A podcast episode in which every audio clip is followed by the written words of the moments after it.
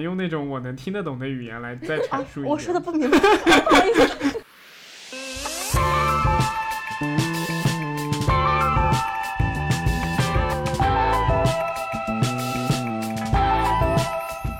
就指望读博的时候五年能想清楚自己到底要干嘛，结果博士毕业了，好像还是没清楚自己到底想干嘛。就每个人都是独立的个体，就是也没有什么可以标签化的东西。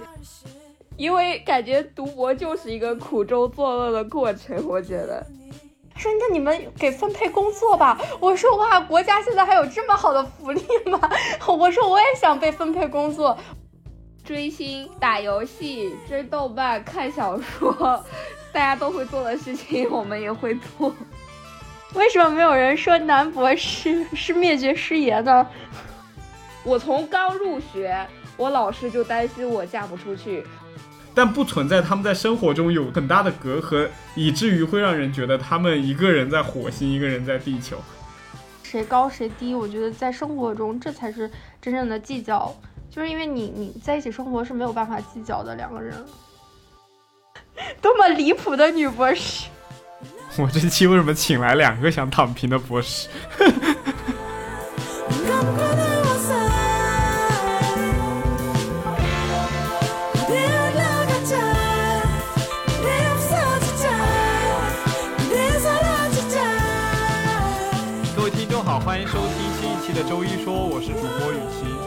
今天我们很开心，请到了两位有着明显标签的嘉宾，就是两位女博士。刚刚我们在节目之前也根据大家的那个名字小名和他们的花名想了好久，然后最后我们敲定下来两个名字，一个叫做呆呆，一个叫做小白。然后下面就先请呆呆来自我介绍一下吧。Hello，大家好，我是呆呆。我是一匹来自北方的狼，我能忍住不笑吗？不行。嗯，还需要什么自我介绍吗？没事，可以了，到时候我来介绍。好，OK OK。然后下一个是小白。嗯，Hello，大家好，我是小白。没了。你是来自哪里的狼？北方的，我跟呆呆是一个地方。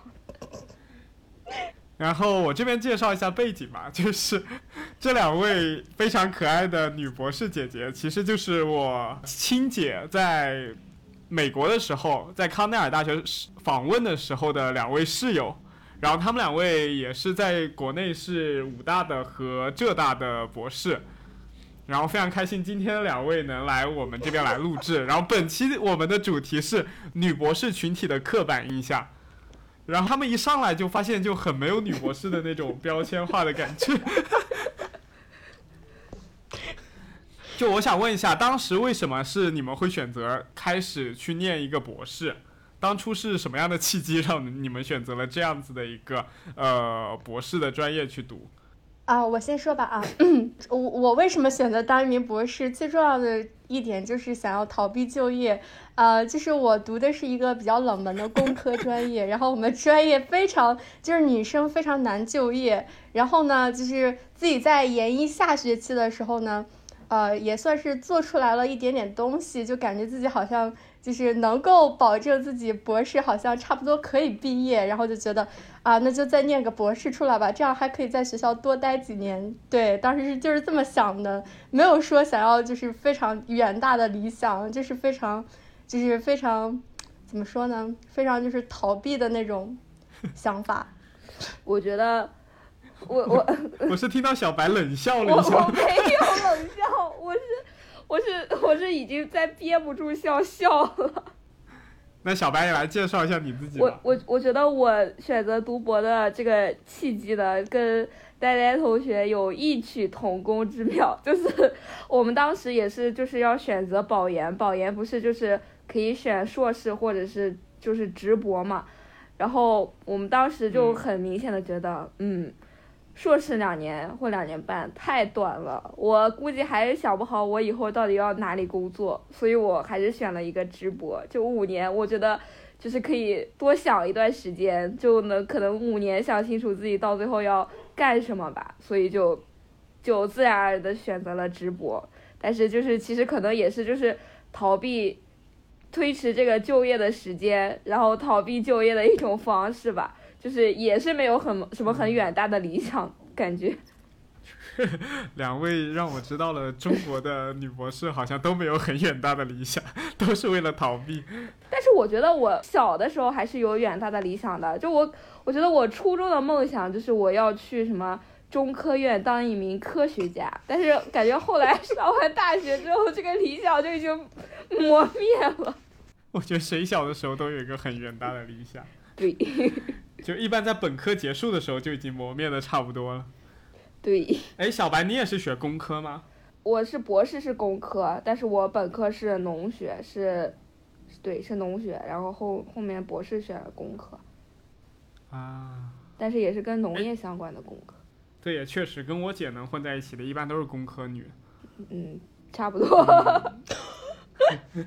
那你们你们觉得自己在读博期间有没有获得很大的提升呢？我觉得就是受挫，心理承受能力吧，就是因为你会需要解决很多很多的问题，就是需要自己去解决，以至于到后面就是出了社会之后，就会发现啊、还有更多的问题，但是你都觉得哎，都不是事儿。就是这也都不是什么对，都不是什么不能解决的事情，就可以一件一件慢慢去解决。对，那你一般都问遇到什么比较大的问题吗？就是模型算不出来，就比如说，就是那个方法就摆到那里，但是你走不下去了，然后算不出来，结果不对，或者是结果就是很复杂，然后你把它就是无法写出来一个显示，对，然后出了社会之后，这种各种毒打就更多了，就比如说，呃，给你一个宿舍，但是里面什么都没有，并且就是。就是完全没有办法居住，连就你不能想象的是，连那种水盆都没有的那种，就是水管它只有那种呃一个龙头都是断掉的，然后里边里面连个水盆都没有，就是洗手的水盆都没有，然后需要你自己去从网上买了水盆，然后再把所有的东西用这个螺丝钉慢慢的一个一个拧上，然后然后构建出一个可以住的这种 民工房。还这是你们博士时候的宿舍吗？啊，不是不是，这是我工作之后的宿舍。啊博士时候的宿舍肯定是那种，就是什么都提供好的呀，就是，对，就工作之后遇到的，所以说读完博士以后的就业情况还是很不乐观，是吧？可以这么理解，对，非常不乐观，非常非常不乐观。连一个有完整水龙头的房子都没有。对，就是这还是就是学校提供的福利，就是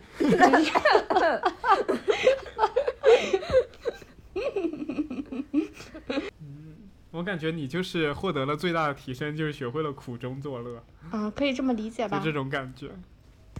嗯对那小白呢？嗯，我觉得比较大的提升就是磨练了你的耐心，培养了你的你的耐力你。是怎么感觉也是苦中作乐？因为感觉读博就是一个苦中作乐的过程，我觉得就是，嗯，感觉锻炼的比较大的就是耐心嘛，因为因为你可能就是有的东西就一直做不出来，做不出来，那你也没有办法，你只能你又不能放弃，你只能做。你可能要是头一篇论文，你可能要一直改，一直改，改好多好多遍，然后你可能都改的感觉要吐了，但还是要改，就是感觉耐心得到了很大的锻炼。然后就我觉得还有一，就除了耐心之外，就还有一点就是，就就感觉可能也有种苦中作乐的感觉吧，就是要什么自我快，就什么要自我修复的那种能力吧，就是自己创造快乐。就是可能平常科研太枯燥了，也不知道太无聊了，而且可能会遇到很多挫折嘛，就是所以要要有自己给自己提供快乐的能力，不然的话你就可能嗯深陷到这个苦闷啊什么中不能自拔。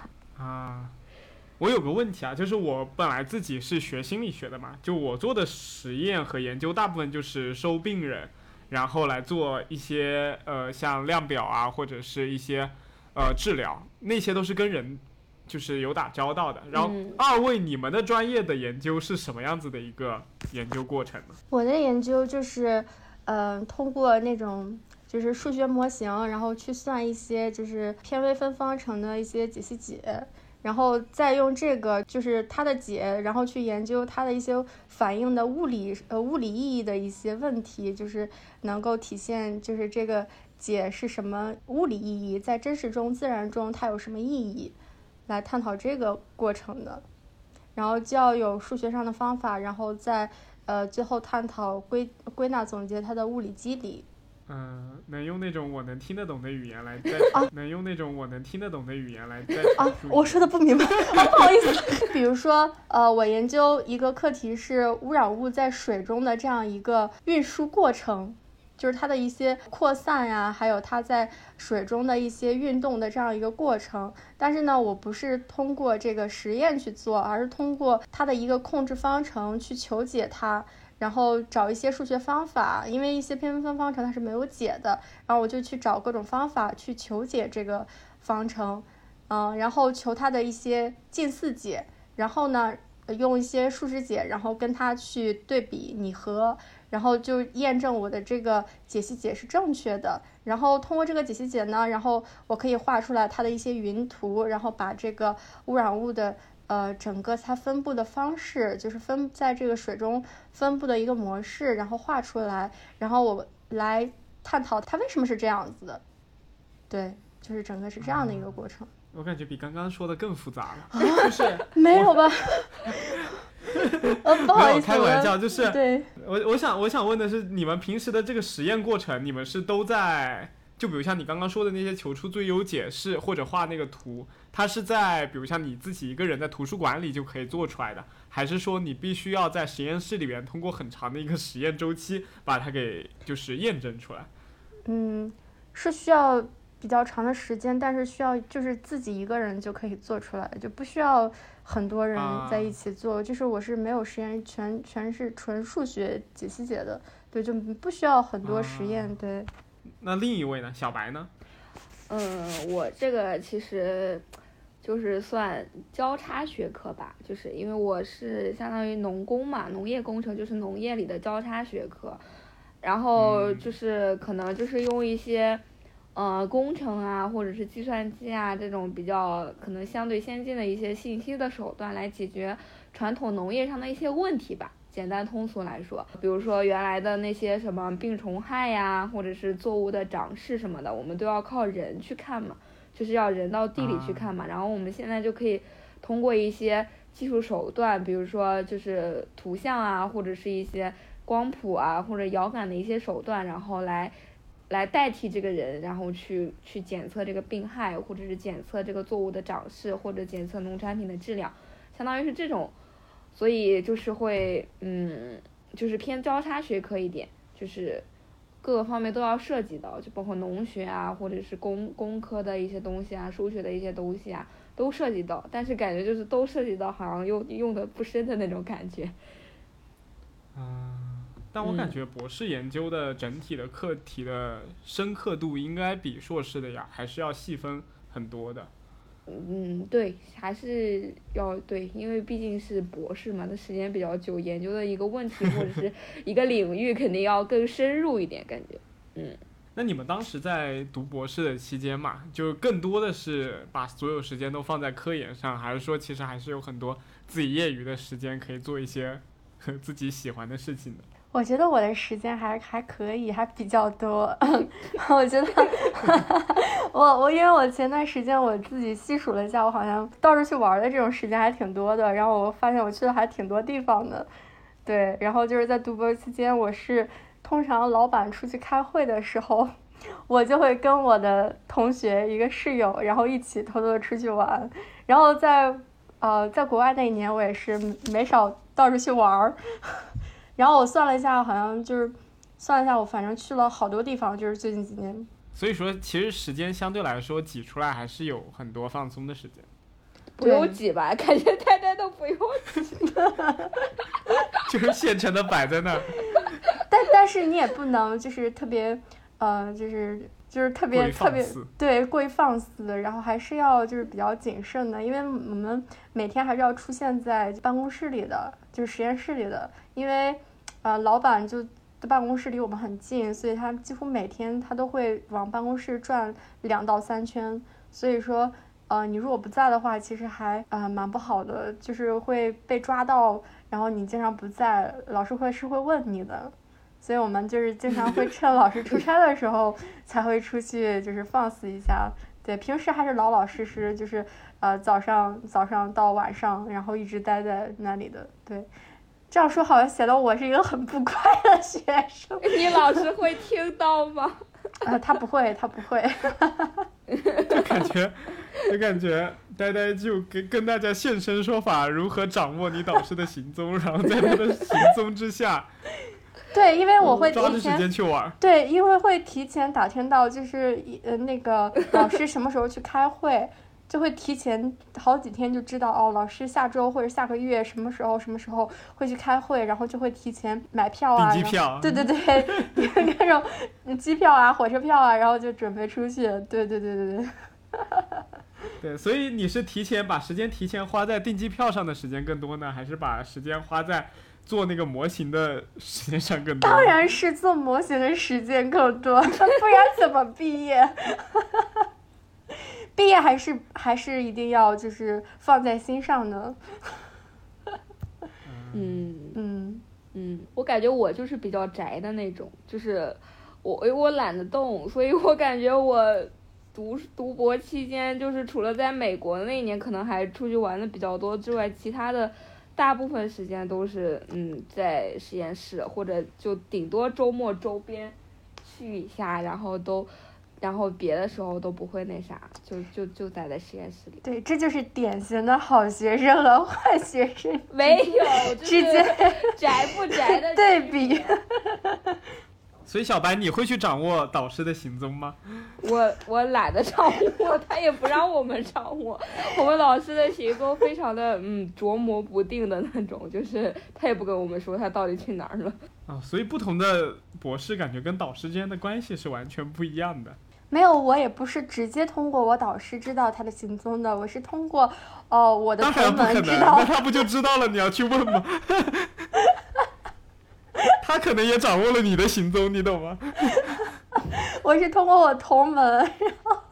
然后知道了我导师的安排，因为我我导师有一些机票还有票是通过我同门订的，所以我就会知道就是他什么时候要出差了。有时候老师也会安排我同门，就比如说啊，他说我下周或者下个月要要出去开会，你们要怎么样怎么样怎么样，然后怎么怎么样，然后我是通过这种方式，我并不是通过直接去问导师，导师你，你出不出门？下个月有什么安排？老师，你要不下周出差一下呗？我票都买了。去哪玩了？对对对对，我我在老师面前就表现的应该还挺老实的，对。结果没想到你是这样的。对我导师是这样的啦。对我我导师觉得我还挺让他省心的，对。这当然省心啦，你就还要掌握他的行踪去玩。安排的很妥帖。对呀，从来都不在他在的时候，不在的时候去叨扰他。是的。那小白，你跟你导师之间的关系是什么呢？就你们俩一起宅着吗？就是怎么说呢？我觉得用相敬如宾可能不太好，但是感觉又比较贴切。就是这种，嗯。呃，老师一个一个月可能呃或者两个礼拜找你们聊一下，然后告诉他什么进度了，然后你给老师噼里啪啦讲讲了一通，然后老师嗯非常好，然后说一点意见，然后就嗯，然后就非常开心的结束了这个这个会议，感觉就是既不失礼貌又不失那个什么，反正就是感觉又不是拘谨，对，就是这种感觉相敬如宾的感觉。我感觉跟老师就是跟导师的性格其实差异也很大，就有些导师其实自己也很内向，他跟学生单处久了，他也会很尴尬的。我觉得，对，我觉得你说的对，我老师感觉就是这种人。有些老师就特别 social，他们最喜欢就所有学生聚在他面前，然后就大家互相聊天啊，探讨问题啊，他们就觉得很有掌控感。对我导师就是这种，他喜欢。把所有的学生叫到跟前，然后跟他进行交流。虽然说其实很多时候交流也是没有什么，是是无效的交流，但是他特别享受这个过程，就好像把自己的孩子子孙都召集在自己的膝下，然后听他讲一些过去的事情那种感觉。但是膝下的儿女最想知道的就是他下周或者下个月的行程。可能会在谈话中透露一丝半点，有点像那种没良心的子女的感觉。虽然这样形容也不是很贴切。没有，就是子女还是非常的关心他，这是 关心他出不出差吗？你们读博士之前。就对于读博士的期望和你们读博士之后的那些真实的体验有落差吗？嗯，有有吧，有的。就读读博士之前，觉得自己博士毕业之后可能能找个差不多薪资还不错的工作，然后然后读博士读完博士之后呢，发现其实 发现水龙头都没有，对，发现就是可能跟预想的也差不了多少，但是就是其实发现就是这个。待遇啊，各方面好像差了很多，就是可能，对，在读博之前，可能壳子也期望值还是差了一些的，差了不是一些，是很多。天呐，那你读博之前到底是期望能找一个什么样的工作？没有，没有，也没有很夸张吧，就是，嗯，还好吧，就是就是比较正常的，就是薪资的期望值。薪资水平是吧？对对对，但是现在就差很多。真的差很多，因为毕竟选择了科研单位。对对对，呃，就是能不能后期把我的这个所在的这个工作单位隐去？这样好像不太好。没有说我的工作单位吧？啊，没有没有没有。哦，那我就放心了。等一下这段我们会完整的保留的。啊不！暗示自己很穷。是的，是的，主要是水龙头都没有。太难过了。嗯，我感觉我都没什么期望。读博前，我也没期待以后到底会怎样啊什么的。因为我读博前本来也没想好自己到底要干嘛，就指望读博的时候五年能想清楚自己到底要干嘛。结果博士毕业了，好像还是没清楚自己到底想干嘛，就稀里糊涂的又接着去了什么科研院所搞科研，但是好像也就。就是那样吧，感觉好像就是顺势而为，就也没有主动选择这种感觉。我可能比较佛系。就我想问一下那个呆呆啊，你在去读博士之前，你有想好自己未来对自己的规划是做什么吗？哦，我我我有，真的我有。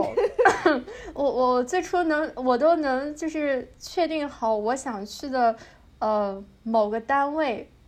但是呢，我博士毕业的时候，我可以去那个单位，但是我连简历都没有投，就是也不是说我一定能去那个单位。到后来就是你发现你的想法变了，就是你刚开始想要去从事的那个工作，跟你好像到就是其实人的想法是会变的。然后在这几年中发生了巨大的改变，其实根本就不是在巨那几年，就是在我在美国的时候，我天天叨叨的还是去那个单位。然后，但是当我就是毕业投简历的时候，我已经完全不想去那种单位了。我已经就是偏离了我之前的想法，然后投的单位基本上也都不是那一类单位。哦，我好像知道你要去哪个单位了。好好好，好，我们 保留。所以为什么会有这样子的一个转变呢？是突然有发生什么事情让你有这样子的，就是一个契机去改变自己的想法吗？嗯，也有也也算有吧，就是之前嗯，就是觉得太累了。就是博士毕业之后想躺平，对，想躺平了。就真的就是博士毕业，就是刚开始的时候还觉得自己要干嘛干嘛，然后就是博士毕业之后我要闯遍天地啊，或者是就是要赚大钱啊。但是博士毕业就是投简历的时候又觉得，哎呀，就是想就是找个有编制的，然后能躺平的，然后并且就是休息的时间比较多的单位，好像会比较适合我一点。然后我就选择了现在的单位，对。那你现在的单位的老板，他的行程你好打探吗？啊，现在哦，我完全特别自由，就真的没有人，几乎没有，就是除了就是有事的时候会被人找，现在几乎没有人就是管我，就是我每天就可以都可以不出现在那个办公的场所，对这么自由？对，非常自由，就是自由到飞起。但是有一点就是那工作个真好。办公的地点没有空调，所以我为什么不出现在办公的场所？也有一点就是那个办公的场所没有空调，所以我可能需要找另外的场所自自行办公。啊，就是不去上班呗，溜班不是不是找个理由。对也会去上班，就是需要你出现的时候，你必须要出现在啊，出现呀。然后，但是就是不需要你出现的时候，你可以自己找别绝对不。出现。对对对，可以找别的地方自自由办公。对对对。那小白呢？对你，你也这么自由吗？呃没有，我的工作是要坐班的，朝九晚五，就是早上也没有九点，八点半吧，然后然后晚上五点半，对，就也没有他说 没有他那么自由，他毕竟是来自北方的狼。对，但是也没什么压力，就是对，也是一个适合躺平的工作。啊我这期为什么请来两个想躺平的博士？不好意思，拉低了你的女女博士就是 没有没有，你不要说，你不要这样说，你这样说好像把女哦博士这样，就是给污名化了。截掉，把我对对对刚刚的话截对对对对掉可以？我们我们只是，就是我们只是两个怎么说呢？想要躺平的人，不不具有任何代表性。我们只是，哎呀，一种就是比较比比较就是。我可能被呆呆带的。对对对对对，主要是我，我真的是一个很爱躺平的人。怎么说呢？就是咸鱼本鱼，就是没有太多，就是非常想要就是跳龙门的那种欲望，就是想要就是找一个差不多的就行了。所以我现在的心理状况就是还是比较佛系，还是比较 就觉得差不多就得了。要不然的话，我就辞职了，可能，因为真的薪水太少了。嗯，对我，我本来下一个问题是想问，就是女博士有没有一些就是大家大众对她的眼光或者是刻板印象？但我觉得我们前半期聊的那些内容，已经让大家对女博士的刻板印象完全破掉了。对，就是我，我小时候，真的，就是每个人都是独立的个体，就是也没有什么可以标签化的东西。就比如说，我想了一下，我周围的男博士，我也很难用什么很难用什么标签去把他们给标起来，就是 把他们给统一起来。我是觉得每个人可能都不太一样吧，就是性格呀，然后处事方式。对对，不能一概而论。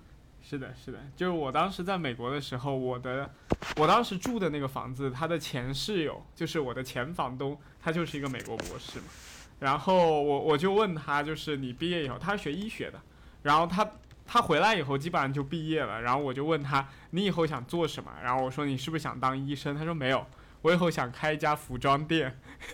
就是我觉得女博士都好神奇哦，就是大家想做的工作都跟科研感觉没有任何关系。对，太棒了！而且同时就什么喜欢追星、打游戏、追动漫、看小说，大家都会做的事情，我们也会做。对，那其实就是一个普通学生的一个兴趣方式啊。其实不管是女博士还是男博士，其实是一样的。但是其实这个社会对于女博士的还是有很多的刻板印象的。就你们在平时生活中，你们说自己是一个名校的女博士，会不会有人对你们投来什么异样的眼光，或者是有什么样对你们就是后面阴阳怪气的那种 论调？就是有吗？剪头发的时候，有人问，就是那时候疫情期间在家剪头发，然后去剪头发时候，那个大叔就问你是，呃，就是问我毕业了没，本科毕业了没？我说我我当时就觉得哇，我这么显小，我一定要说出来我的年龄凡尔赛吗？然后我就说我博士都毕业了，然后他说哇你是博士，然后怎么着怎么着，他说那你们给分配工作吧。我说哇国家现在还有这么好的福利吗？我说我也想被分配工作，我说没有。然后大家好像对博士，就是大家好像对博士都有一种，就是远离生活，好像就是一种想象，就是国家很缺博士，但我想说，现在博士真的太多太多了。国家要是给分配工作的话，可能国家会累死的。我们不要给国家增加负担。对，给国家添太多乱了，不然。那其实我觉得，哎，就多读了，多在学校待了几年，只能这么说，都不敢说自己多读了几年书，都只敢说自己在学校多待了几年。哎，那你们之前有有过那种别人觉得你读了博士，然后就对你期望特别特别高的那种，有那种情况发生吗？有吧？我觉得有吧，有啊。对，我觉得我我我爸妈可能对我期望还有点高。就是我去应聘，我就记得我去应聘一家，呃，不是去应聘一个学校，然后那边。给了我一个讲师岗，我当时特别开心。就我找第一个工作的时候，然后我呃，就是那天，嗯嗯，拿到收到这个消息了之后，我给我爸打电话，给我爸我妈打电话，然后说哇，这个学校说可以给我一个讲师的职位。然后我爸说，嗯，不应该直接给副教授吗？哈哈哈我说你在想什么？我说现在。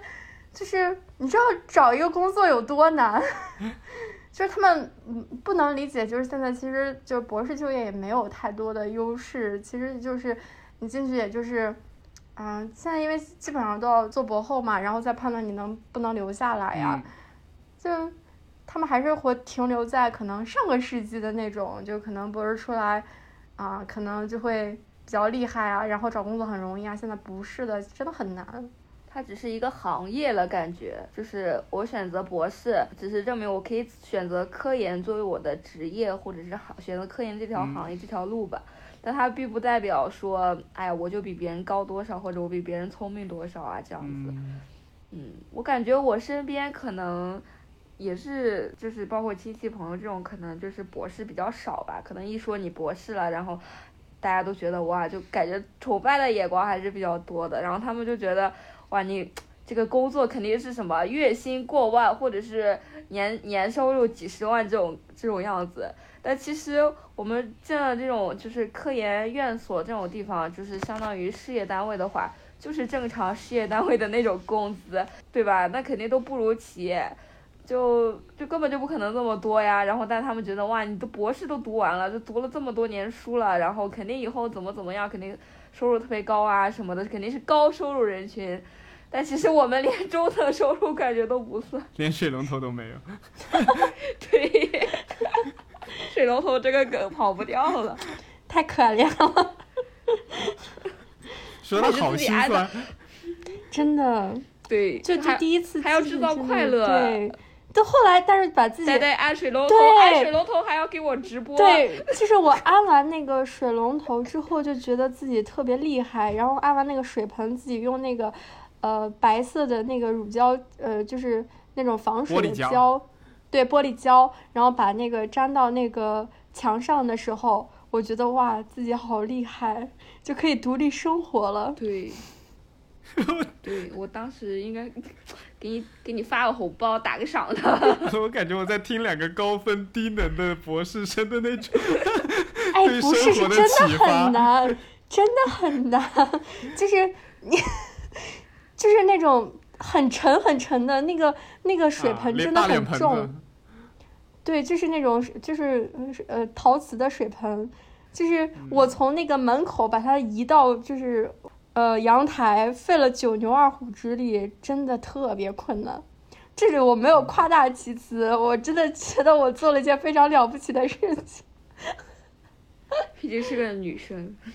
嗯，我感觉就是，就对于工作来说嘛，因为两位刚刚都谈到了工作，就是说女博士在毕业之后的就业前景，感觉也没有说像大家所期望的那么光鲜亮丽，对吧？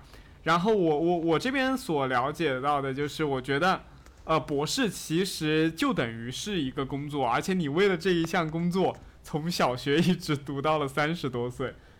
有这种感觉，我们没有到三十岁啊，不好意思，都三十，就一直读到了三十这个很敏感，一直读到了二十多岁，说自己三十，然后在这个之后，就比如像本科出来的，他可能在工作中他有一定的呃经验了，他可能有三年到四年经验了，而你们刚刚博士毕业，在同样的机会去到一一家企业的话，我觉得可能他们会更愿意用那些有几年工作经验的人，而不是用一个博士生，因为博士生其实对他们来说虽然头衔很高，但是对他对他的工作，他那方那一亩三分地来说，他还是一个小白。是的，是的，你说的太对了。所以说，为什么我没有投任何一家企业的原因，也是这个原因。就有一些企业对我们，从头开始。对，是的，是的，有一些企业是对我们博士是有歧视的。这样子吗？赶快说出来，让我们亮一亮他。然 后我 我不说了。而且而且有的有的企业它是相当于是我博士我硕我本科一个坎儿，硕士一个坎儿，博士一个坎儿，就是定的那个工资的薪资会比较高嘛。但是他好多就不想招，因为你可能没有完全没有经验，我还要给你按标准给你一个高工资，就是成本相当于更高，还招了一个呃不能立马就用的人，所以他们可能就不是很愿意招博士这种，就是竞争竞争力会小于那些有工作经验或者是那些。硕士或者本科吧，因为他不用给那么多高的薪资，人家就去了。啊，原来是这样。所以说，博士其实在就业中也并不是一个通行证了，就是大家都觉得这个是一个非常好的，呃，一个头衔，一个 title。但它是进入科研院所的一个门槛。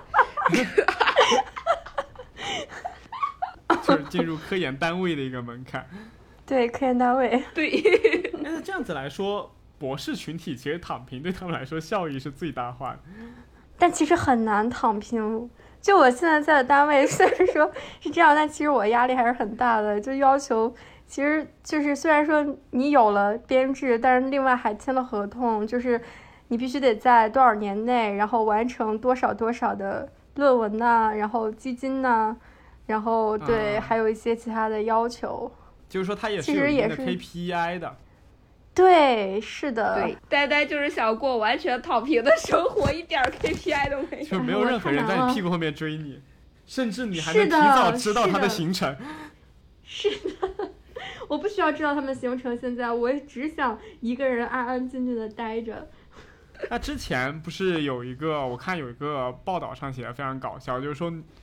就世界上一共有三种性别嘛，就一种是男性，一种是女性，另一种是女博士。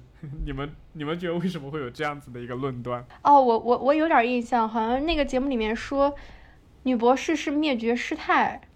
对对，就差不多是这个意思。我觉得这是对女性的一种诋毁和侮辱。为什么没有人说男博士是灭绝师爷呢？所以我觉得问的好，对，这是一一则来自灵魂的发问。其实我觉得没有吧，我周边我我的就是我认识的一些女博士，真的就是呃貌美如花，然后年龄也都不是很大。你像是吧？呃，这位呃这位小白，现在博士毕业的时候也就只有只只刚满二。二十呃，刚满二，刚满二十六岁，对啊，有满二十六岁吗？是不是还没满二十六岁？好像还没满二十六岁。满了，满了。差几天也无所谓哈，不用算的那么精细。那还是要算清楚的。就算的太清楚，反而显得计较。就是这么计较，因为要严谨，就是对每个数字都非常严谨。那你们平时就对，比如像你你们去学车啊什么，他们会去问你你是女博士吗？这样子的问题，会不好意思，这个这个问题我无法回答。两个两个没有学过车，我没有。学过车，没有那个小白学过，他但他是在美国学的，所以说应该也不存在这个问题。对，我是美国拿的驾照回国换的，然后呆呆是没有学过车，我呆呆是从来没有学过车，对，没有学过车的人。也不打算开车，没有想到随便举了一个场景，结果两个都不是，多么离谱的女博士！有一个什么复旦复旦大学的一个研究生，那一个学生嘛，他就当时去学车的时候，然后那个教练就疯狂的跟别人就吹嘘说这边竟然有一个复旦的学生啊，然后他这种绝对可以过，结果全场过去只有他一个人挂了。哇，哎，能不能 更不敢学了，呆呆。可不敢学，然后可不敢报自己的这个 学校自己的学，全部隐去。对对对，就是就还能勉强就是假装自己是呃，就是还没有毕业的这种就是本科生。我突然从你们的描述中瞬间感觉到，好像女博士对自己的年龄还是蛮在意的。不是在意，是非常并不是在意，不是不是，只是比较认真而已，就是对数字比较认真。因为你是算数学模型的是吗？沾点边儿，沾点边儿，数字比较敏感，对 对，三十这个数字比较敏感。啊 你们有平常有见过什么很奇怪对你们女博士的一些恶意或者是刻板印象吗？就除了刚刚讲的，恶意吗？就是期望或者是年龄上还有就业上的嫁不出去。啊，对，这个是一个很大的问题。感觉好多好多就是这种，就我也不知道为什么，就为什么大家会单独对女博士的这个对，这个事情就是会什么？我从刚入学，我老师就担心我嫁不出去，他还暗搓搓的跟我师兄说，我师兄回来转述给我的，我师兄说，我老师说他特别担心我嫁不出去，他觉得 他好像是觉得我们就是找对象特别困难一样，然后就是他说他非常的担心，结果确实也如他证实了他的担心，好像。对，因为我我上次在录这期节目的时候，我专门打开了知乎，我搜了“女博士”三个字嘛，然后那个关键字打进去以后，全部都是什么呃，对方是女博士，我那个我要娶吗？什么这样子的问题。哇，竟然还有这样的问题！当你去搜，你打开知乎以后，你直接打上女博女博士三个关键字，全部都是那些好奇女博士的婚恋以及他们后期的那些发展的，全部都是这种。为什么大家会普遍的觉得，就是女博士是一个，就女博士的感情生活跟其他人会有不同？我觉得没什么不同呀。为啥？，对，就是，但是我我有一个朋友啊，就是他、嗯他在就是相亲啊，然后认识新朋友的时候，他就第一次他就不会说自己是博士，他就说自己在读研，对，然后他说可能会给对方压力。那其实我没有经历过这样的场景，我我对我不是很呃，我也不是很了解，但是我觉得可能是会存在这样的问题，就是可能会给对方产生压力，为什么会给对方存在压力？他是觉得就是女博士他可能会觉得对你是 hold 住的那种感觉吗？可能是吧，还是说女博士感觉智商双商都很高，所以她觉得会有一些，就是怕自己很难跟他相处。会吗？就是我觉得我 双商都不是很高，我怎么回答这个问题呢？原来是这样子，原来这个沉默是这样子产生的。不好意思，那怎么办呢？对，就是我觉得就是别人可能觉得女博士是怎么样怎么样怎么样的，你你你是怎么样怎么样怎么样的，但其实你自己知道，你可能就是就我身边认的朋友们啊，也并不是都是呃刚才描述的什么双商都很高，就可能呃我们不说普通对，就都是普通人，并且都是就是那种可爱的女孩子，真的就是那种生活中随处可见的可爱女生，就是这样的。但是可能就只不过，就只不过因为在学校多待了几年，然后多拿了一个学位，然后就可能被人觉得，呃，你可能跟别人可能不太一样。其实没什么不一样啊，就像你读一个硕士出来，其实别人也不会觉得有什么不一样。然后读博士也是一样的呀，我觉得是没什么区别。嗯，嗯，我觉得女博士可能在读博的期间，对于这个感情问题，就可能是因为她的圈子太小了，她因为她很多时间，大部分时间可能都要耗在那个实验室里啊什么的，可能接触到的人就是科研团队的人啊。对，所以只能跟自己一个团队的人，社交生活比较对，只能跟自己一个大团队的人，然后是吧？然后内部对内部解决。内部解决不了的呢，就是真的解决不了了，因为圈子真的太小了。啊，所以女博士很多单身的原因，真的是因为圈子太小，而不是因为就是她本身可能是过于的严肃，或者是过于过于的理性，反而会不是特别的在就是两性的关系中会起到很大的优势。我周围的女博士都不是特别严肃，就是那种可爱的女生，很可爱的。对，对我觉得我身边也是，就尤其是那种单身的女女孩子，就也也都是那种很可爱、很有趣啊那种的，就是圈子太小了，感觉平常大部分时间都在实验室里了。是的。对我我可以理解这个，因为我身边的呃。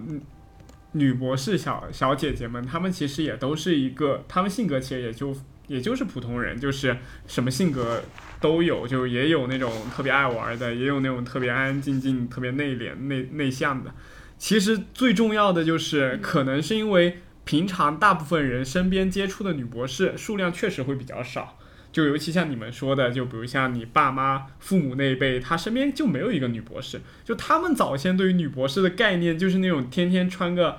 就是天天在实验室里面做实验，然后那种特别理性、特别严肃，然后别人说什么话，他都能一针见血的给他回怼过去。他他们会理所应当的觉得这部分的女生可能会比较难，就是像我刚刚讲的，在就是两性关系中，其他们因为过于要强了，会让有一些男生害怕，就是这样子。所以说，我们大家对于女博士的感情生活会这么的好奇，是不是到底是这个样子？对，可能应该是的。嗯，我觉得是这个样子。但其中还有一点就是，呃，就是很多男生，其实我在知乎上有看到，就是很多男生他其实会对于女博士有一有一种恶意，我都不知道这种恶意会从何而起的。就他们会觉得女博士群体就就像刚刚呃呆呆讲的，就灭绝师太嘛，就是为什么会有这样子的？言论会发生，为什么男性会有这样子的想法？你们有思考过吗？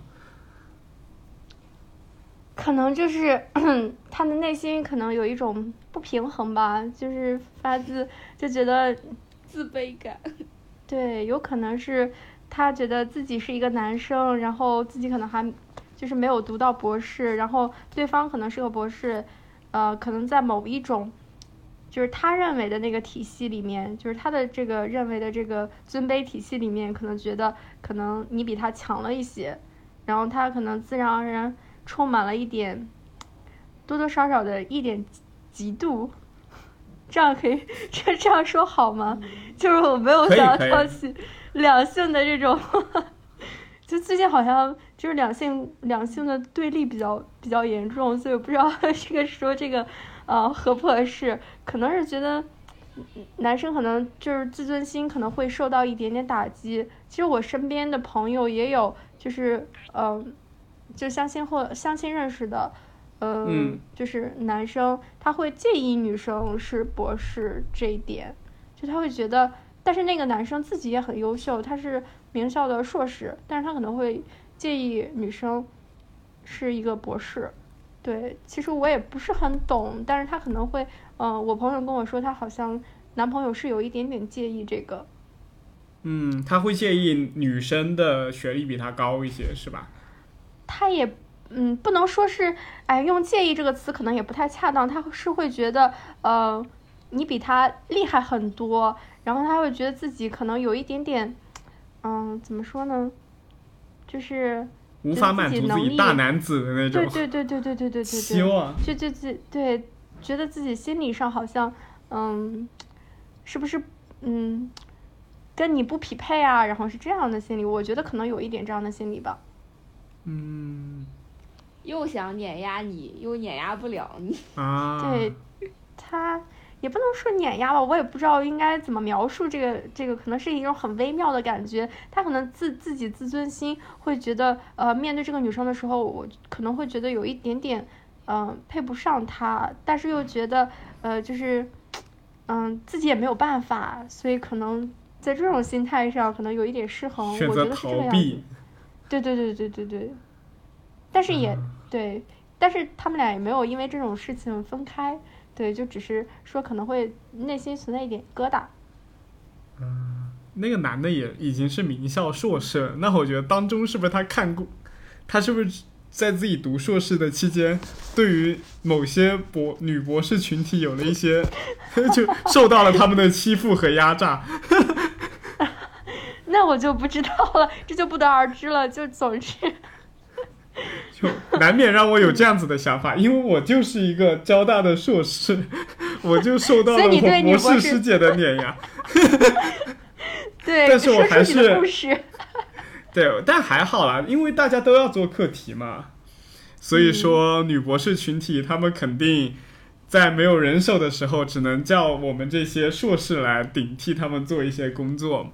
但这也是很正常的，就不会影响我对于女博士整体群体的一种认知。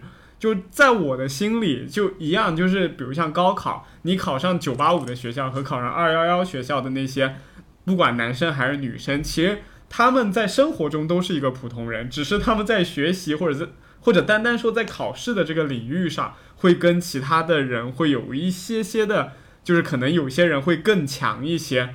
但这就等于我们未来在工作上，就是有些人可能在工作领域会做得更好一些，有些人可能晋升就是慢一些，但不存在他们在生活中有很大的隔阂，以至于会让人觉得他们一个人在火星，一个人在地球。我觉得这个是跟主流的一些想法相悖的。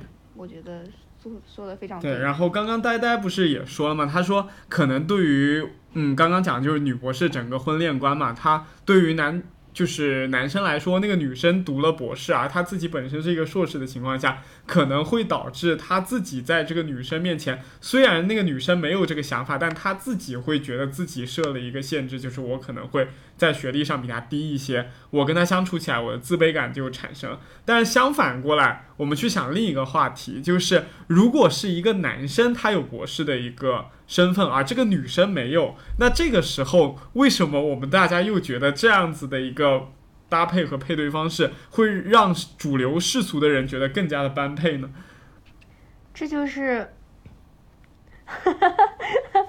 一个 感觉我在故意挑起性别歧视，对，就是让我回答内心都有一紧的感觉。嗯，我觉得可能就是传统传统观念上的认为，就是男生要比女生强一点，然后这个家庭就是可能就就能支撑的比较好。对对对，就像就像在过去的时候，不是说男生要比女生高一些，然后才就是这样才比较般配吗？但是其实现在因为女生也长得很高了，然后。嗯，就是你在就是看情侣的时候，也有女生比男生高的，其实也没什么呀，就是这两个人开开心心的，管他是到底是谁高谁矮，然后就是谁学历高一点，谁收入高一点，这都无所谓，我觉得。嗯，对啊，现在已经不是传统社会了，感觉大家观念也都进步了，我觉得，反正我就一直都觉得这种什么男高女低或者女高男低，就一定要把他们分得那么清楚，我觉得就。没有必要，也非常不赞同这个观点。对，肯定是不赞同。这才是真正的计较，就是谁高谁低。我觉得在生活中，这才是真正的计较。就是因为你你在一起生活是没有办法计较的两个人。嗯，对，就是我们真正在感情中相处的时候，其实我们是不会计较这么多的。但是在主流的社会评判体系标准之下，大家又变得特别的计较。我觉得这就是我们现在社会会发展的一一种对一种矛盾产生的原因，就是它其实不在于真正体验的人，而在于跳在体验之外去评判他的那些人对于大家的那种呃一些挑起的一些战争，我觉得他们反而是让关系不稳定的最致命的因素。对，是的。对，那我有一个非常。有意思的话题，那就是两位，那你们在择偶上面有什么样的标准吗？我对择偶上面，介于这个就很有料。对，这介于我择偶的时候还勉强算个少女啊，那时候才二十出头一点点。然后对，然后我当时择偶的择偶的这个还那时候不叫择偶吧，那时候就是选男朋友的标准。那时候叫找对象。对，选男朋友的标准就是对，就找就是感觉就是那种乖乖的，然后呃白白净净的。然后对个最好就是个子高高的，就是那种对看起来特别顺眼的那种。什么鬼？就这么？怎么走？跟我也一样。怎么全是长相？啊？难道不除了长相还有别的吗？啊，就是那种最好学习比较好的，对，就是那种对成绩比较好的。嗯，那还有什么呢？你对一个就是那种二十刚开始就是谈就是那种。也不能说情窦初开太夸张了，那种得到十几岁，那二十出头那种小女孩来说，那不就是谈谈恋爱不就是选这样的男生吗？难道难道 难难 难道要要扒着家庭去看吗？那肯定不可能呀，那就只能想到这么多，就只能就是觉得长得帅的嘛。啊啊？难道不是吗？不好意思。那我们听完了呆呆的，问一下小白。你也是一样的吗？我我我怎么觉得他的什么择偶标准跟我还有点像呢？什么情况？没有没有，我我觉得我我其实我我感觉我我我对于那种条件什么的，就是什么硬硬性条件，包括学历啊、收入这种，我感觉我都都还好。我觉得我第一看中的就比较看重。吓死我！还以为又是长相，就是要白白的、净净、高高的。我对我对长长相没什么没什么要求，呆呆感觉也就是嘴上说说有要求吧。哦，我我我没有要求嘛，我其实还是有的，就是起码要看着顺眼。对，我是那种，对对对，这个就是要看眼缘了，感觉。对，那看着都不顺眼，那也太过分了。我是觉得性格比较。对对对，我我再补充一点吧，这样显得我好像不是那么肤浅。我我我我还是将你肤浅的人设已经立住了。不是，我比较喜欢就是那个男生一定要比较善良，对。感觉更肤浅。这不肤浅，这真的不肤浅。我觉得真的是一个就是人非常重要的一个品质，就是特别善良。是我了解，但是没有一个人的择偶标准会说我要找一个不善良。这个就是默认是一个这话说的底层建筑。那不然呢？就是嗯，但是但是但是真的就是有很多那种 不靠谱的人啊，或者是那种就是很奇怪、很极端的人啊。之前我记得我跟呆呆还聊天的时候还说过，我感觉非常重要的品质就是正直且善良，是不是？嗯，是的吧？其实我也不太记得，对不起。觉呆，感觉呆呆更想更更想要的还是什么高高的呀，白白的，收颜值。对，希希望就是找一个就是类似于吴彦祖啊，然后王力宏那样的，就是那种颜值的。嗯，我我我也喜欢那种高高瘦瘦的，就白白净净也也没必要，我自己白就可以了。你又是为什么？我说你是为了下一代吗？你自己白白净净就行。不是不是，我我的意思就是干干净净的那种，看起来特别干净、特别舒服的那种男生。我也不是说要求一定是要求颜值要怎么样，对我只是说说而已。但是我希望那个男生看起来比较干净，对。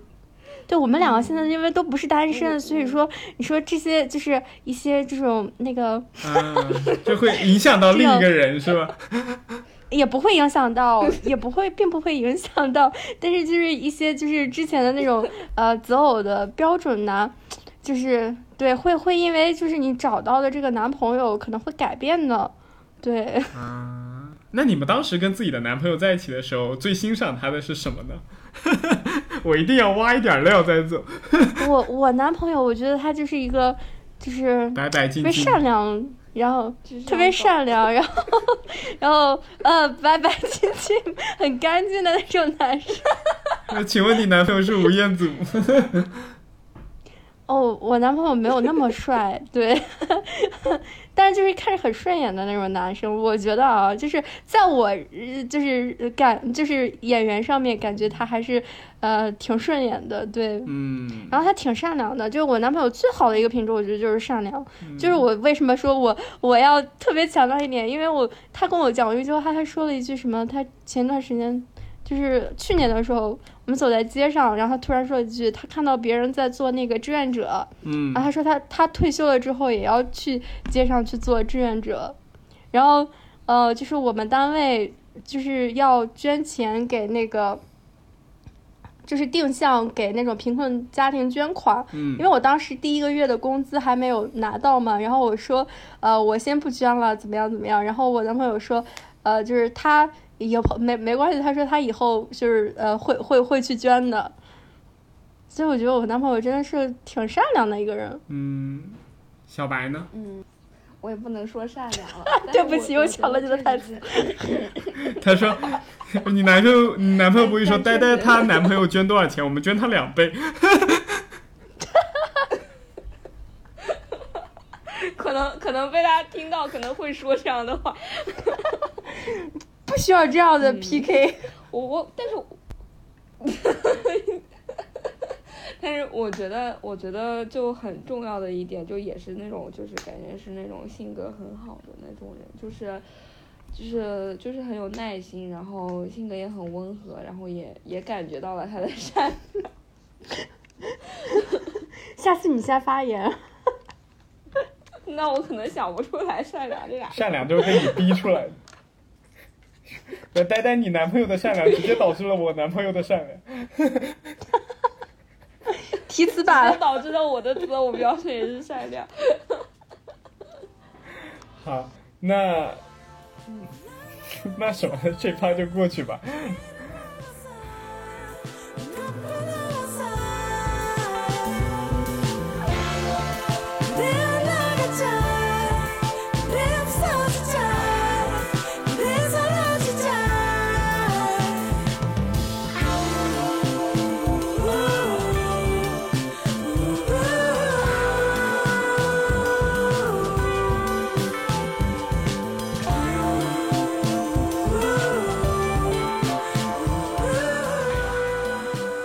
个问题是：博士的光环会让你觉得更难做决定吗？因为毕竟学了二十多年，然后又顶着这样一个学术圈最最高的一个背景和光环。我都不敢说自己有光环。都不敢说自己是学术圈的人，就就感觉就是怎么说呢？虽然说对对科研工作者，也有时候就觉得自己可能只敢说自己是科研民工，科研民工太哦难听了，不能说不敢自己是吗称自己是科研人员，只能说是科研工哦作哦者。哦 好，只能说自己在沙滩边上捡贝壳。对对对对，在沙滩边边上捡贝壳哇，就是学心理学的，真的，呃，修辞好好。我是在嘲讽你们，你们竟然抓过来就用。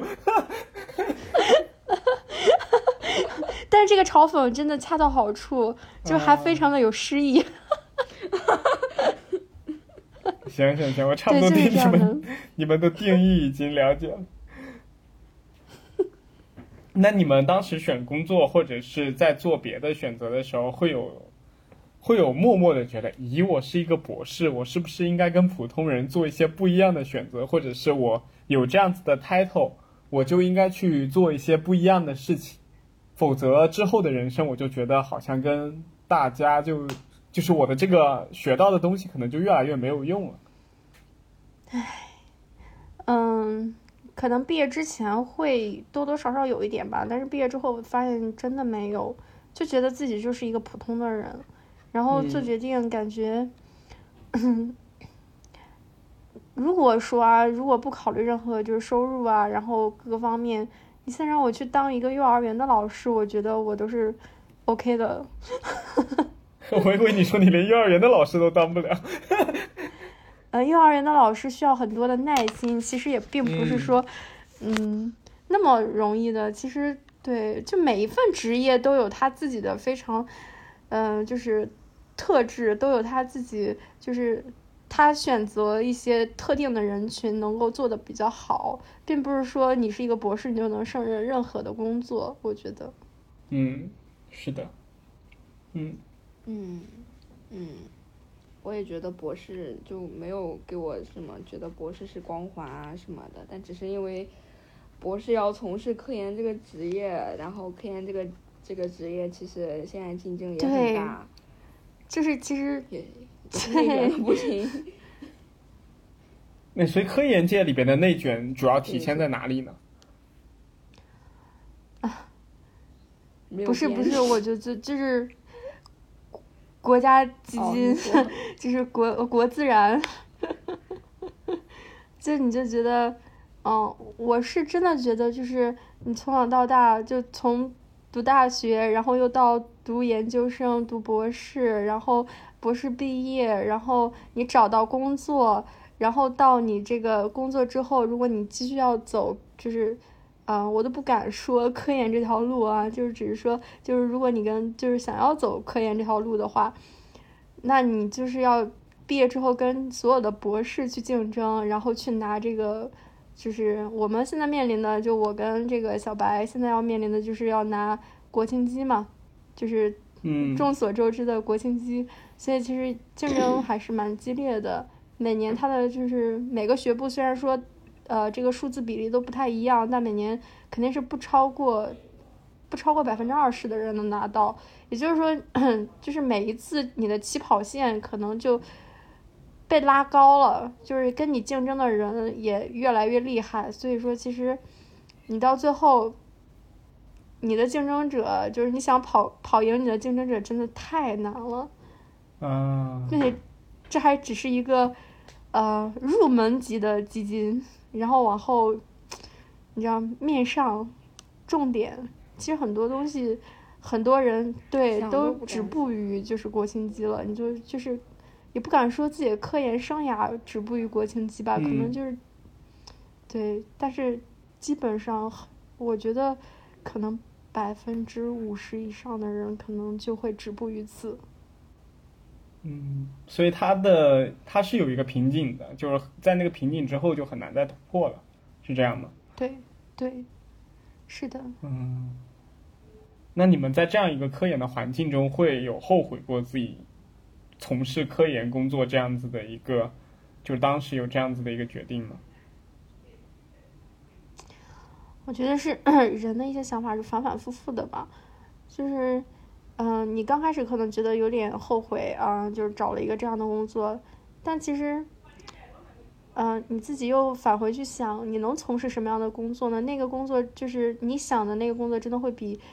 就是你现在从事这个工作更适合你，或者你能做得更好，然后你能完全没有抱怨吗？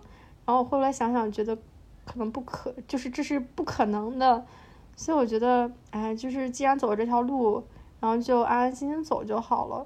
就是是我像我这样的人啊，就是像我比较这种比较咸鱼的人，就是觉得反正你既然选择这条路，你就踏踏实实走好了，不管是走的好也好，走的坏也罢，就。最差吧，就是也就是这个样子了，对，然后 就是也不太想要去再去就是挣扎呀或者怎么样，对，对于我来说，我这个性格的人可能就是这样，对，也谈不上后悔吧，但是中间肯定是有一点反复的那种，觉得有一点，嗯，好像觉得不是自己想的这样，然后想要就是。中间也可能会想过，短暂的就可能一秒钟想过，我我我想要跳槽，我想要去找那种就是薪水很高的工作，但是就是可能都用不了睡一觉，然后可能又想想觉得自己一定就是适合那个薪水高的工作嘛？好像也不一定，然后又安于现状。嗯，那小白呢？你有过你你有过后悔的经历吗？就是我其实最开始的时候，就是读博期间，我也没有坚定要做科研，当时也特别想，就还挺想去企业的，然后说要去赚钱啊，干嘛的。但是感觉到了第三年、第四年的时候，好像去企业的心也没有那么坚定了，就是 觉得觉得搞搞科研什么的还挺有意思的，感觉突然发现了科研的乐趣，然后就就就说纠结，然后然后来来回回犹豫了之后呢，就感觉去科研发现去企业的道路已经走不通了，因为你也没有就是专心的去刷过题啊，做过项目啊那种的感觉，已经竞争力大不如前了，之后就就放弃了走企业的道路，然后就去了科研。就是工作开始的时候，就是感觉还是有一点，嗯，比如说薪资啊这种的，可能和想象的可能有点有点差距，也不是说，也不是就不是想象的太好，但是跟想象的那种不太好，还是稍微有一点差距的时候，可能会有点失落。但是就到现在了，就觉得还挺快乐的，就就感觉日常挺快乐的，就是朝九晚五朝九晚五当然快乐。所以我就觉得那，对，就觉得快乐都快乐了，还要那么多，还有什么后悔的呢？我就，对吧？每天开开心心的感觉已经已经很满足了，对，所以我觉得就还好，就就没有什么后悔的了，现在。啊，就是你们身边有经历过，就是在读博士，毕竟是一个很长的过程嘛。比如像直博也要五年，然后直接读博士，有些还要延毕的情况下，可能时限会拉得更长。那这个情况下有没有遇到过，呃，就是在中途发现自己实在无法承受，或者说是，呃，在中途发现自己很难坚持的那部分人？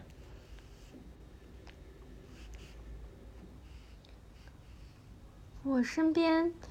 嗯，大部分同学都还就是，就是我认识的，我们课题组的基本上都按时毕业了，然后没太有就是就是身边没太有这种就是坚持不下去的，就是可能呃也有，但是不认识。啊，就是说身边其实还是蛮少不能坚持的，是吧？对，就是我身边，因为我的圈子也非常小，只有我一共就两个人，不会吧？啊，那倒不至于，我们我们课题组还是有一些人的，但是因为我们方向其实相相对于我们整个这个大工科来讲，还是比较好出成果的，只能这么说。所以说，嗯，岩壁这个东西不是那么就是。不会那么夸张，就是这个比例。但是正常来说，我看我们学院正常的这个，嗯，按时毕业的比例也只有百分之四十，对。啊。不到。所以说，只要不要有延毕的压力，所以平时的一些科研压力其实也还好，是这样吗？对于我来说，因为我是确定自己不会，呃，就是能够毕业，我才读的。我我才决定读的，因为我是那种呃也是连读的嘛，就是其实也是一共是五年，然后我在差不多第二年的时候，我就确定自己呃就是有一有一个成果，就是能够保证自己能毕业了，然后我才下定决心要去读这个学位的，对，因为我也知道这个就是博士也很难毕业嘛。对，然后就保证自己不会延毕的时候，就是延毕的，就这不能说保证，就说百分之八十以上可能不会存在延毕这种，然后我才确定自己要去读，不然我觉得太痛苦了。就是如果一直不出成果，就是有呃，虽然我身边没有，但我有听说过，就是在就是博士读了八年的那种，然后后来宿舍都被清掉了，就是被呃强制要求搬出去住。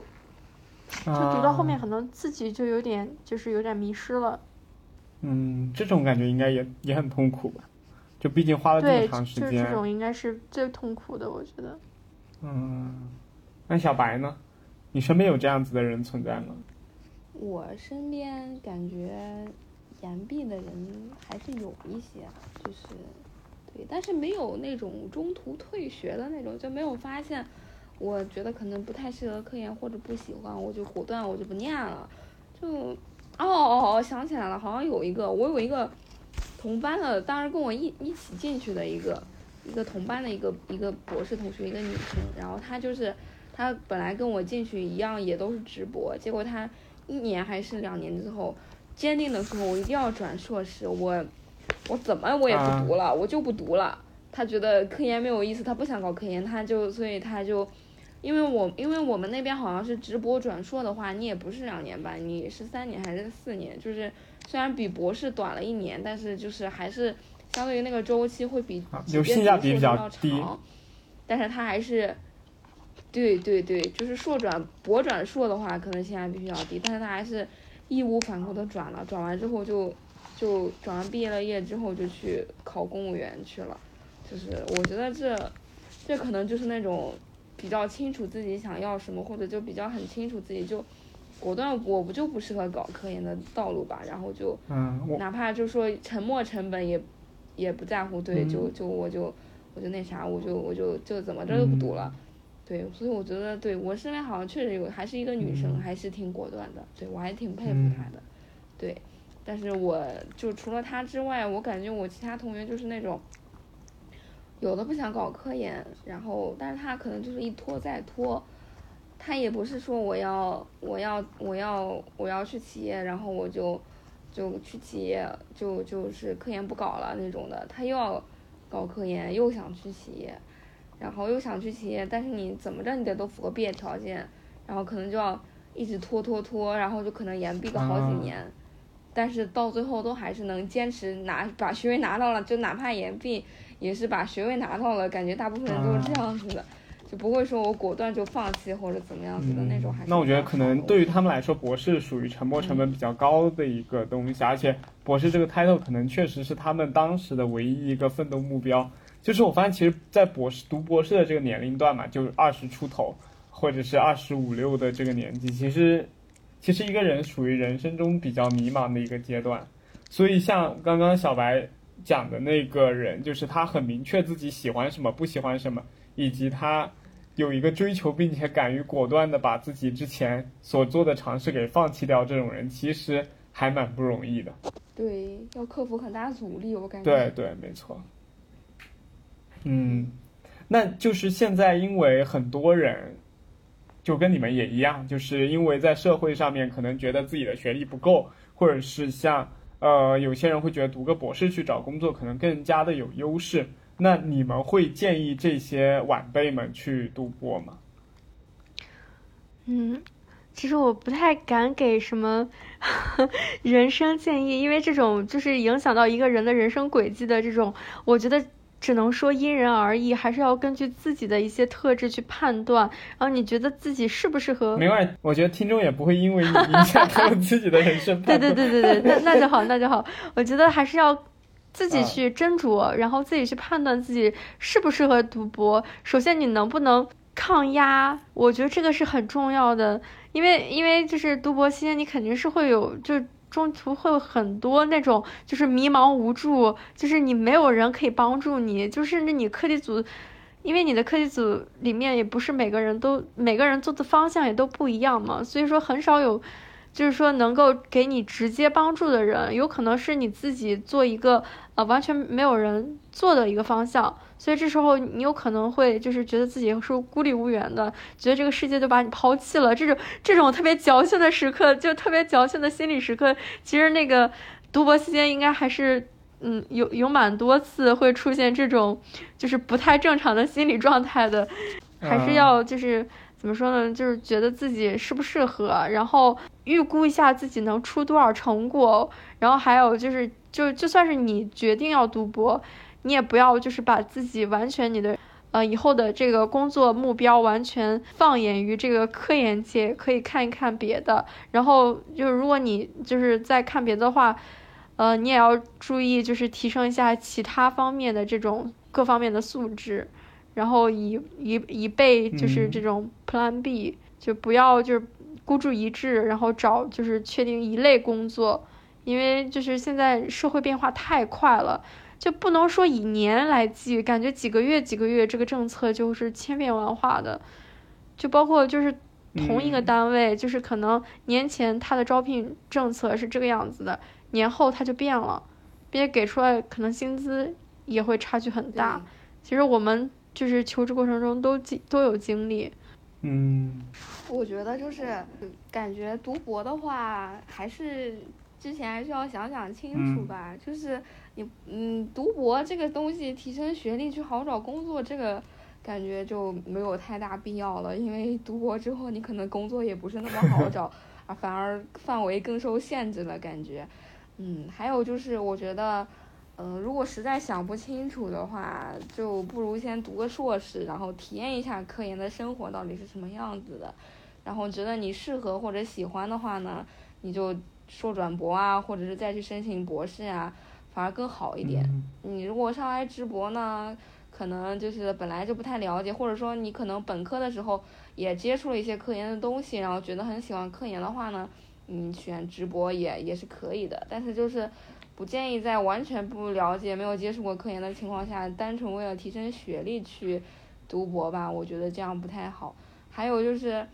感觉读了硕士之后呢，你对这个科研的情况可能也有点了解了，然后对于这个，这个科研可能以后从事的方向啊，比如说哪个团队比较好，或者哪个大学做的比较好啊，可能就会选择的更广一点吧，就不只限于国内啊，包括国外呀什么的，就是选择的范围更广吧，就是多了解一下，我觉得，然后早点体验一下科研的生活，然后去觉得自己喜欢或者适合吧，然后再走博士这条道路，这样我们。走过博士读，就是经历完博士的培养之后，博士这种阶段的学习呢，也不会浪费。然后你以后如果从事科研的工作呢，也比较明确一点。对，我觉得。好，感谢两位前辈的分享。就是感觉还是应该因人而异，就是因为我自己是读了硕士以后，发现我其实不是特别想在科研圈。就是继续钻研下去，就像小白刚刚讲的那样，所以我就选择直接去找工作了。对我觉得其实硕士可能是一个很好的一个跳板，就是可以让你先去学术圈走一走，就做一些可能没有那么深入的研究。对，然后在在这个期间，你可以知道自己喜不喜欢这样子的一种生活方式。对，然后再最后考虑你要不要去读博。对，这个我是比较赞同的。嗯。对，然后我们本期感谢两位女博士的分享。呃，进入下一个环节，就是我们每期会有一个抽奖赠书的环节。然后本期呢，两位嘉宾也给我们带来了一本书。然后你们谁来介绍？你们真的有看过那本书吗？我看过，来来看过。我最早跟他们说要转发赠书的时候，然后那个呆呆就来了一句什么本文盲什么又对，又出现了，展示我文盲的时刻又到了。对对对，我就感觉他肯定没有看过这本书。没有，我真的很认真的看过这本书。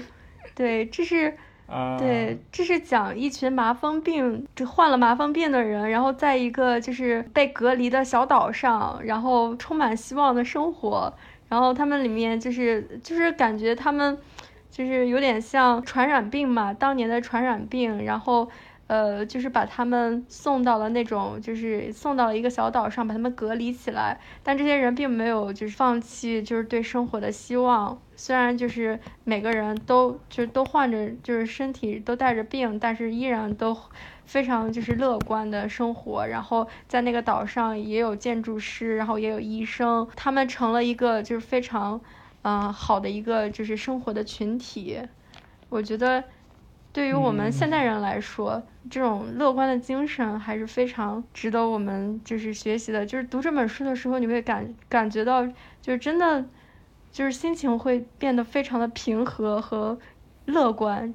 就是能感受到这种平和的力量，虽然工科生真的语文不是很好，哈 哈介绍 介绍也只能用非常对没有文化的语言，展示本文盲的时刻对对对对对，就是透露着两个字，就是非常对非常乐观，就是给我整个的感觉就是充满希望且乐观且平静。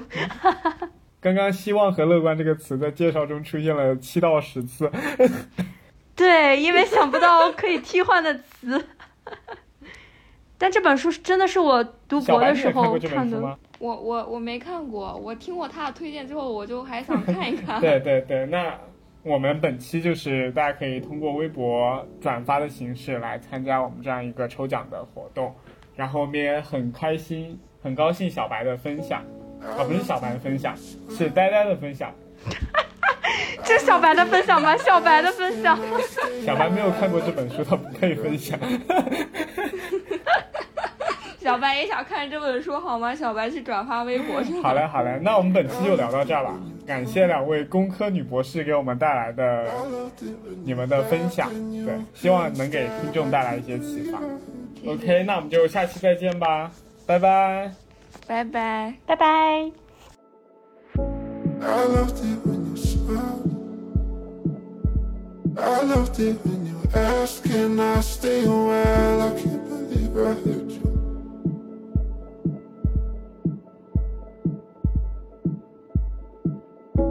I loved it when you talked.